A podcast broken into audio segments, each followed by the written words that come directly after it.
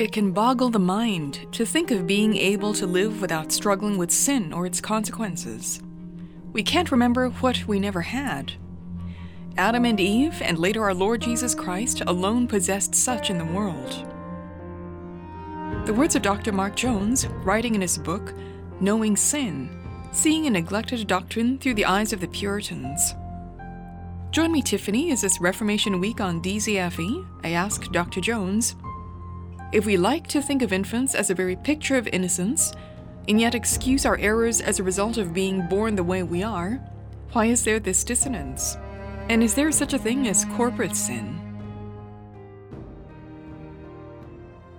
Uh, there's something about us where we want to believe the best about ourselves and humanity, and maybe things aren't as bad as they really are. And that's a sort of willful denial that we are bad because if you really accept that we are fundamentally and constituted in a way that is uh, sinful mm-hmm. then you have to deal with well there's a, that's a problem. How does that problem get solved? And human beings don't like to look outside of themselves to solve their problems. We are fundamentally because of sin self solvers and want to have self righteousness and self glorification so acknowledging that we are sinners from birth is acknowledging that we need to go outside of ourselves for help. And that doesn't come naturally to most humans. Uh, on the other hand, you also have to remember that to raise children is probably the best way to get over the idea that children are born innocent because you have to then go, well, why do they start to snatch and grab and and do nasty things from such a young age? And you know, if your kids have never ever done mm-hmm. that, then I mean, it's mm-hmm. just it's a lack of reality, I think. Mm-hmm. But aren't we made in the image of God?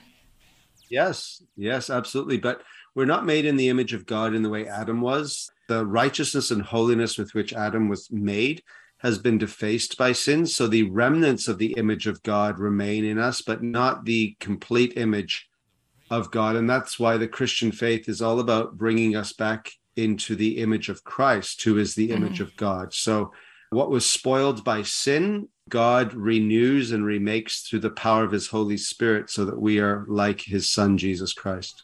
Mm. Is there such a thing as a corporate sin?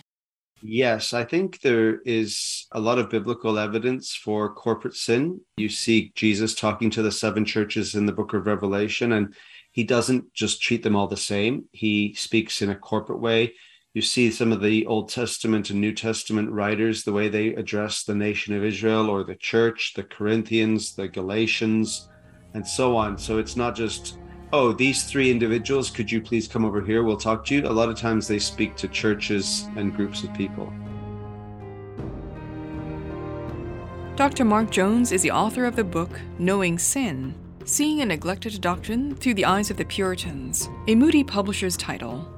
Dr. Jones is in Manila to speak on knowing sin at the Pilgrim Theological Conference of Pilgrim Community Church, January 13 to 14 at the PETA Theater Center, Quezon City. Registration for the conference is ongoing. For details, please visit pilgrimtheocon.com.